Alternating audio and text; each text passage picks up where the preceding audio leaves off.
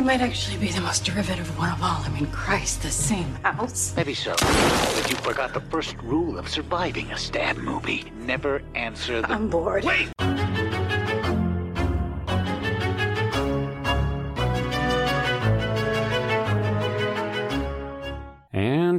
Welcome back to Micro Queers. It's that thing where we talk about horror shorts and also sometimes do short queer horror reviews. I'm Joe. I'm Trace, and yes, we are here to bring you a mini review of a new queer horror film that's out now. So we are here to talk about Huesera, the Bone Woman today. Hmm. Yeah. So this is uh, directed by Michelle Garza Cervera and co-written by Gazera as well as Abia Castillo.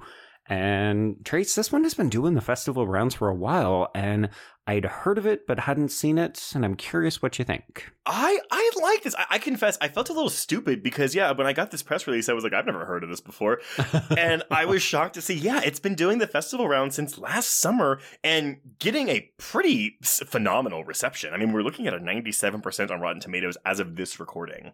Hmm. I'll admit I'm not surprised by the positivity because when I watched it, well, I wasn't entirely blown away by it. Mhm. It's really well made. It's really well acted. There's a couple of moments in here that are really effective. There was Yes. one jump scare that 100% fucking got me. and I think it builds in intensity to a pretty solid climax. I think the biggest critique that I have is just in parts it's a little bit slow. I I agree. And I, I I didn't read full reviews before walking into this, but I did kind of skim some of the blurbs. And yeah, it seems that um the, the, the pacing is a thing. Also, people clarifying this isn't like it is a horror movie, but it's more focused on the psychological aspects than it is like the scares. Although, as you said, I found some of this very very creepy. I mean, like I'm a sucker for framing. So there's one shot of like an overhead of um oh, like the stairwell as she's walking downstairs, but then you see the creature crawl into the bedroom. Ooh, it's so good. It's really good. Yeah, so folks, this has been compared to films like The Babadook because it's tackling real life situations. In this case, it's postpartum, and it's doing it with a psychological slash horrific bent, in which case that would be the Huesera, which is a.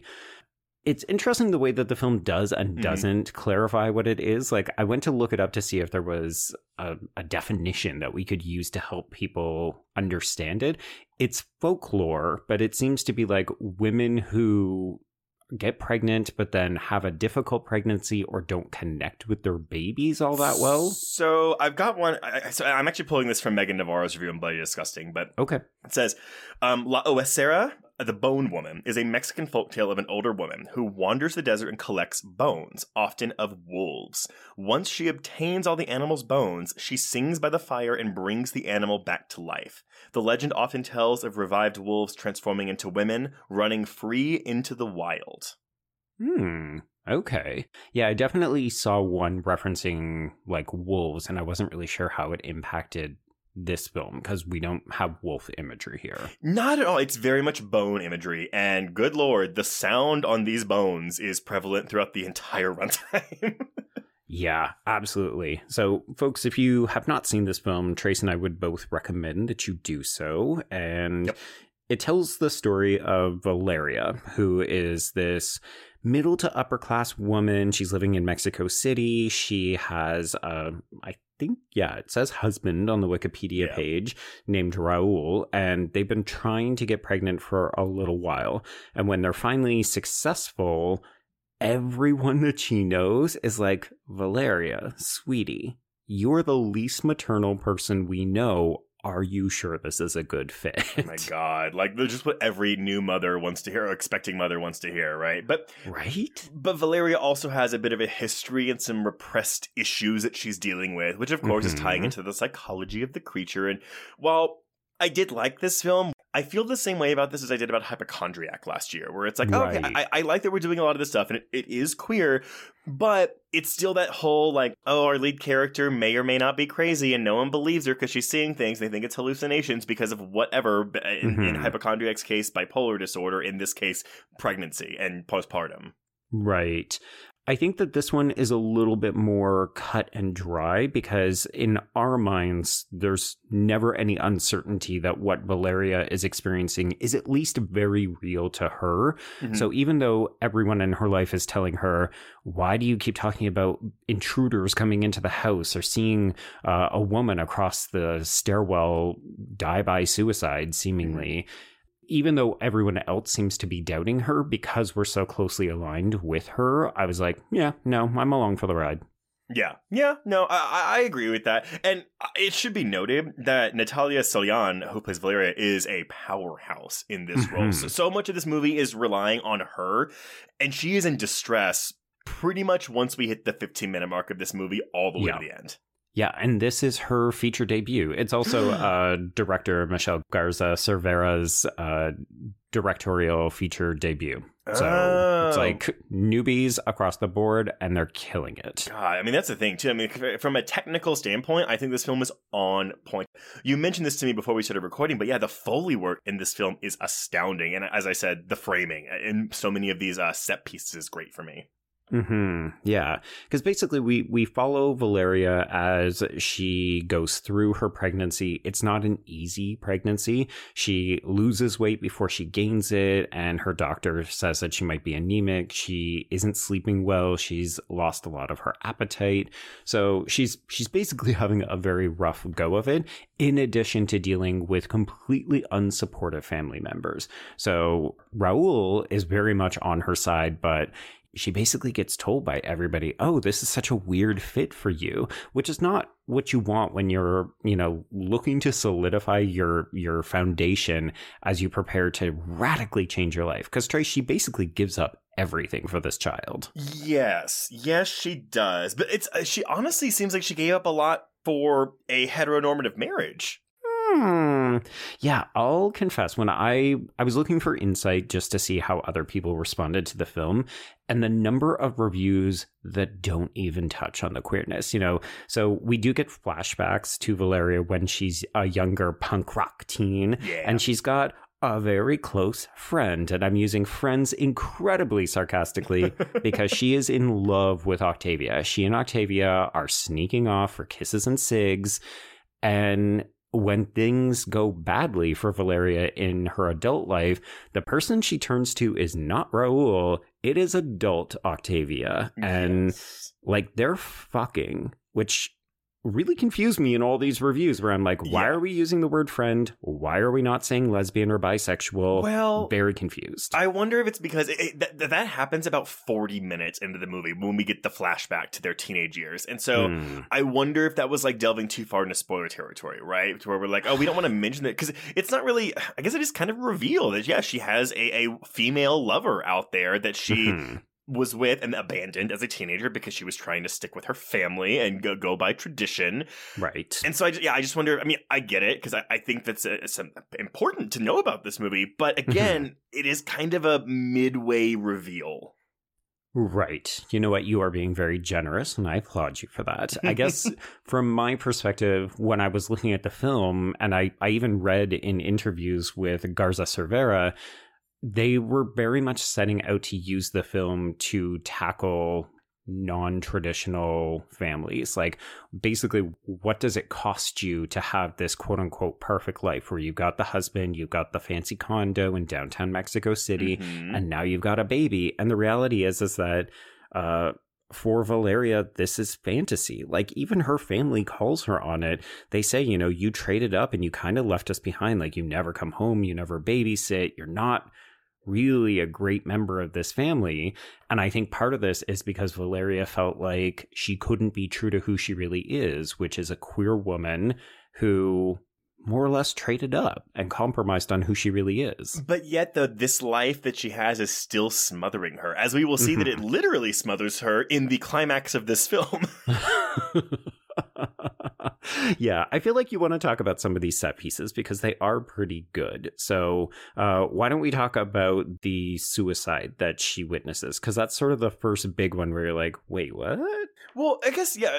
A, it's stunning because we see the person, and I say person in quotes because it's very much a faceless figure of the La Huesera. Mm-hmm. Um, but her reaction's fantastic. But then, yeah, we we get this shot of the body crumpled on the ground as mm-hmm. it just mm-hmm. starts twitching.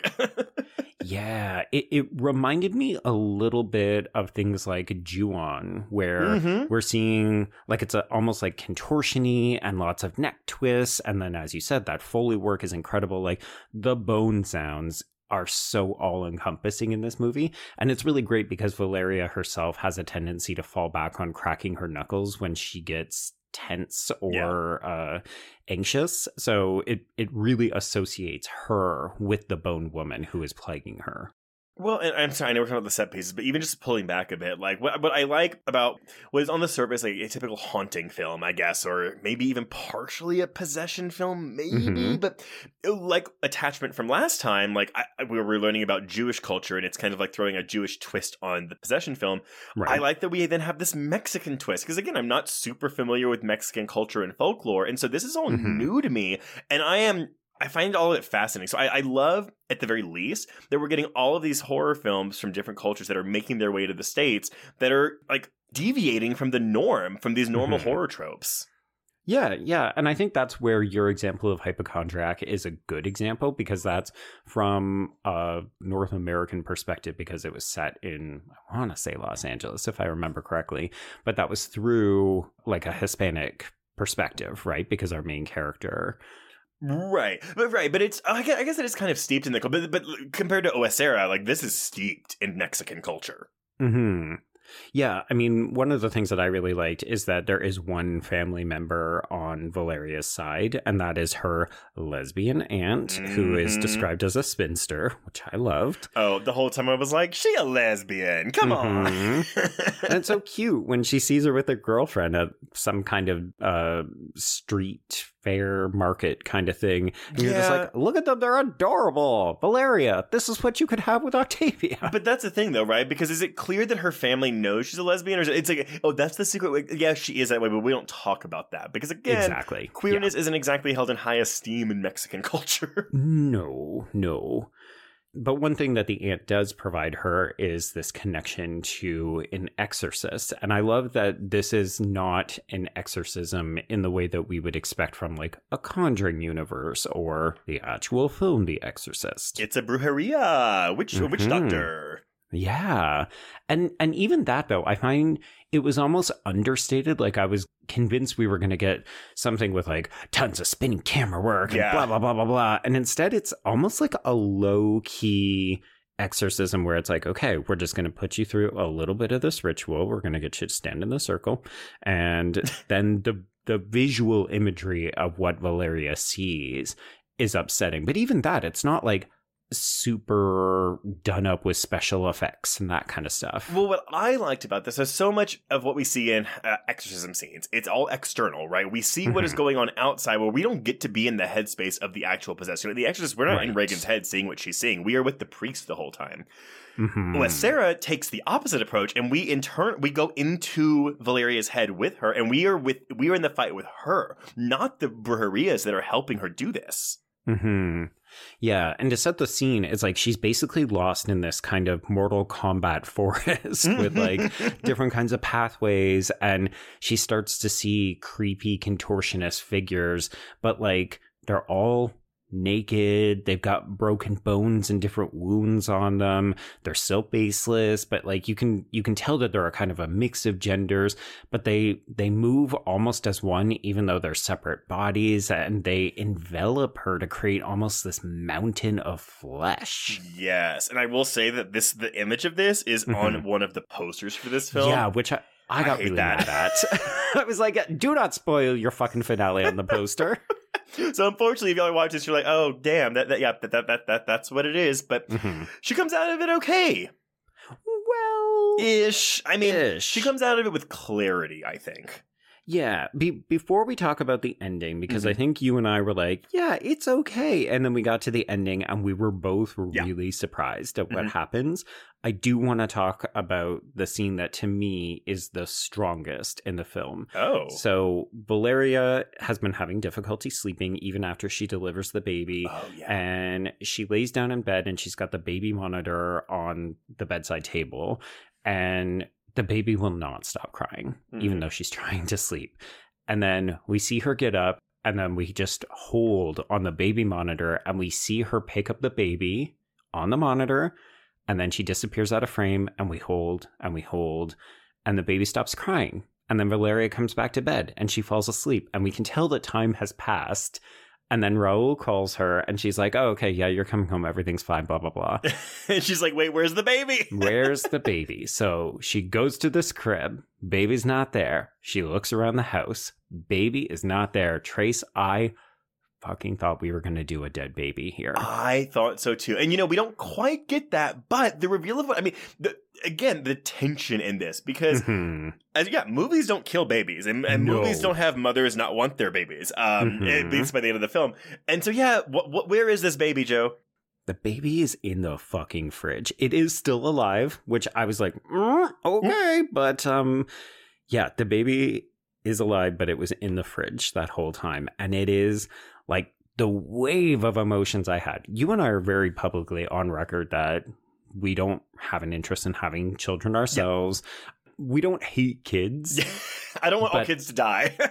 we we don't want them to die unless the movie is trying to say something about stakes and it's like I really thought that this could have gone either way and I was happy that she didn't because the film would have taken a very different path if she had have inadvertently murdered her child here. But it's still very upsetting, and I would love Oh, to yeah. also hear what our parent viewers thought of this scene specifically. Uh, Mhm. Because I would also imagine it probably not that you've actually put your baby in a fridge, but like you know, you have an irresponsible moment where you're like, "Wait, fuck, where's the baby?" Oh sure, yeah. And and that to me is why this film does work as well as it does because if you want to look at it as this is magical postpartum, it's there. If you want to look at it as she's being plagued or possessed by this creature, it's also there. But I think just the way that parents respond when they have newborns, it's like, you are not in your right mind because you are not eating, you are not sleeping. Your whole life has been upended. Like, she had a very happy life where she was just making what looked like gorgeous handmade furniture and she had to give it all up so that she could have this fucking kid, which she seems like she's not even certain she wants at this point. And then, yeah, it's like in a moment of disorientation because you haven't slept, you put your baby in the fridge. well, okay, so then let's bridge that then to the resolution for this movie, which Hmm. everyone, we have a movie that ends with a new new mother. uh, Rejecting, maybe that sounds like too harsh of a word, but like rejecting her child and her husband and going off to find herself. Hmm Yeah, she walks away from her life. Like, I thought that we were going to send her to some kind of wellness center. Yeah. There's every indication she could be going to meet Octavia up in the mountains, despite the fact that they had a spat earlier. But yeah, the end of the movie has Valeria packing her bags and just walking away from her husband and her child. And every indication is like, maybe she'll come back and maybe she won't. The movie isn't interested in telling us, but at this moment, she is saying no to this life. And I expect this ending to be controversial because I think some people are going to really take issue with this decision. Hmm. How dare you? I, I this was a good for her ending for me. I mean, everything in this movie is telling us that this is not a good fit for her. No. And psychologically, the movie has been telling us she's falling apart trying to keep this going. but, but and again, like granted, am I saying like, oh yeah, leave that baby? Like, uh, No. obviously, it sucks for that baby. Like, this baby now has an ab- uh, uh, is going to have abandonment issues for the rest of its life. Mhm. Um, and so it's really irresponsible on Valeria's part. But again, I think that's where the film's commentary on societal pressures, cultural pressures to be quote unquote normal, and the things you will do to fit into the into normality come into play here. And I think uh, if you're any kind of minority, being be it Mexican, be it a queer person, be it a woman, Mhm. uh, I think you'll find some understanding in this decision. Yeah. I mean, this movie, I think, is very critical of the way that other people talk about parenting and how we all have an idealized version of what motherhood and being a parent is. Like the moment that Valeria goes to babysit for her older sister's kids, and they're absolute fucking monsters. and then she thinks that someone is breaking into the house. So she drags them upstairs and locks them in a room. And then her sister flips her shit on Ugh. Valeria because she's like, "Look at what you did to my daughter," and the the boy has a sprained ankle, and Valeria's like, "I thought that they were in danger," and her sister has no respect, No. doesn't feel bad about yelling at her at all, and you're just like, "You're a bad parent. Your kids are shit." Yeah, her kids suck. Like, see, I I'm shocked she didn't slap that little boy. Like, I Oh. would have thrown him across the room. like good for you moments, good for her moments. I wanted her to like smack some shit into these kids. I know, I know, I know. But yes, I mean that that's where we end this movie. And again, like Mhm. uh, while I, I am mildly positive on the i'm sorry mildly it's a three out of five for me because i didn't like fully connect with this emotionally at, while at the same time liking everything i was seeing and this ending really sealed the deal for me like you just Mhm. don't see something like this in mainstream cinema so i'm happy we got this out, out of a Shudder release Yeah, yeah.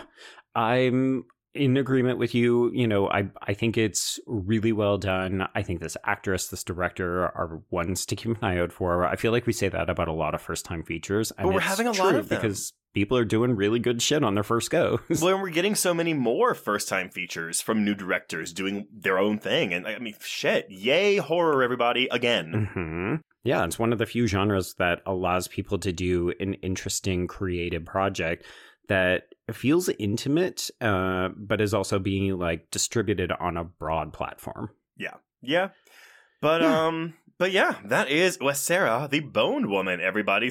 Uh yeah, so this is on VOD now, but if you can't catch it now, it will be on Shudder later this year. So um yeah, keep an eye out for it. But until then, we can cross out Huesera, the Bone Woman.